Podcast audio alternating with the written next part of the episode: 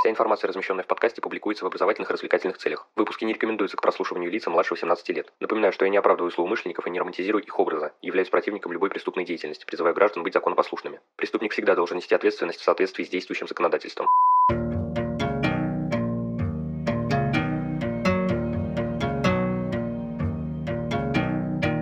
Всем привет, вы на канале Крим One, и сегодня у нас на повестке дня несколько криминалистических сказок от Вэл Макдермит.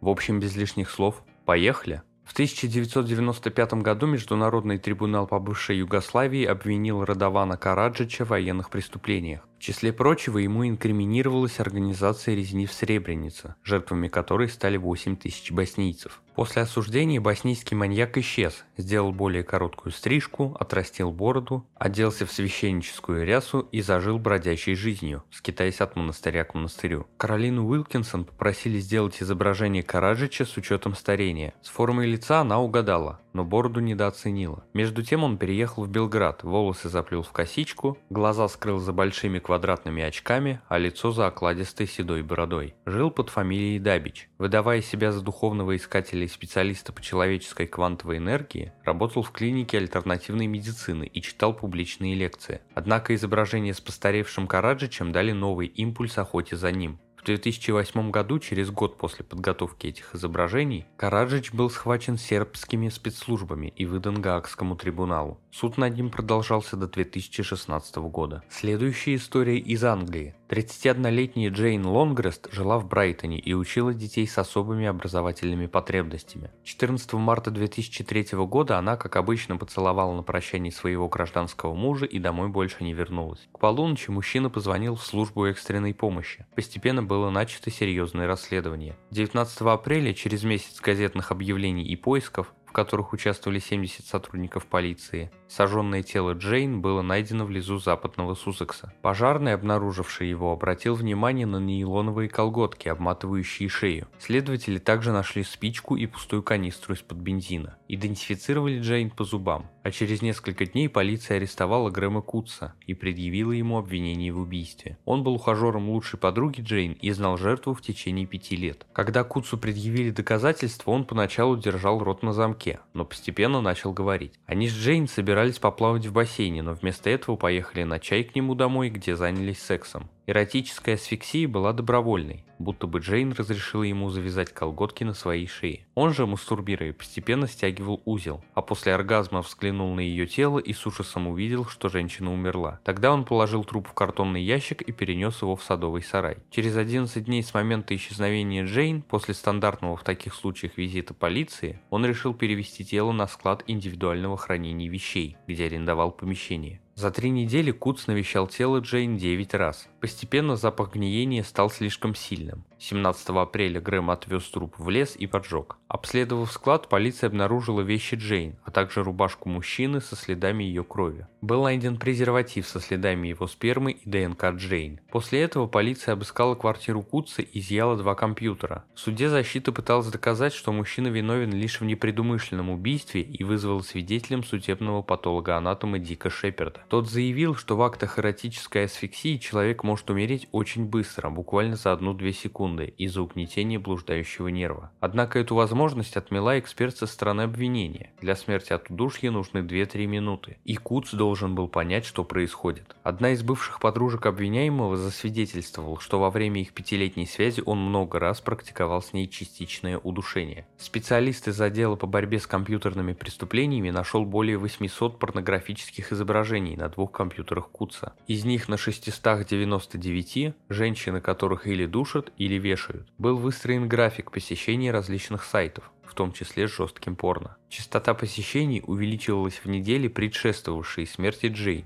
когда Куц также заплатил за пользование сайтами «Клуб мертвых» и «Жестокая любовь». Эти посещения и скачивание файлов достигали максимумов за день до смерти Джейн и за два дня до того, как мужчина поджег тело. Грэма Кутса осудили за умышленное убийство и приговорили к пожизненному заключению. В одном деле о педофилии мужчине вменялось растление малолетних. Защищаясь, он пытался дискредитировать 14-летнюю падчерицу, главного свидетеля. Мол, это не с ним у нее были сексуальные отношения, а с мальчишками, с которыми она вела грязную переписку в Фейсбуке. В доказательство данные кейлогера, программы для перехвата информации, вводимой с клавиатуры. Ее обвиняемый установил на компьютер девочки. Всякий раз, когда та печатала или кликала мышкой, кейлогер делал скриншот. Время от времени мужчина скачивал эти скриншоты и в итоге предъявил суду непристойный чат между девочкой и ее приятелем. Но оба подростка отрицали факт переписки. Специалист из отдела по борьбе с компьютерными преступлениями указанного чата не нашел, но это ничего не значило. В компьютере и впрямь был установлен кейлогер, однако скриншоты грязной переписки отсутствовали. Но и это не показательно. Когда снимков экрана накапливается слишком много, кейлогеры уничтожают часть из них, чтобы не перегружать жесткий диск. Эксперт спросил у девочки пароль и вошел в ее аккаунт в Фейсбуке. Там тоже не было следов переписки. Конечно, ее могли удалить, но чего девочка не могла сделать, так это бесследно удалить кого-либо из списка друзей. Эксперт не нашел упоминаемого приятеля ни в друзьях, ни в удаленных друзьях, ни в запросах на добавление в друзья. Затем эксперт зашел в Facebook с аккаунта этого парня и опять же не нашел ни переписки с девочкой, ни следов их взаимного пребывания в друзьях. Правда, в аккаунте последней нашлись другие, более умеренные разговоры с приятелями, по которым обвиняемый предоставил скриншоты. Создавалось впечатление, что он поместил поддельные скриншоты среди настоящих.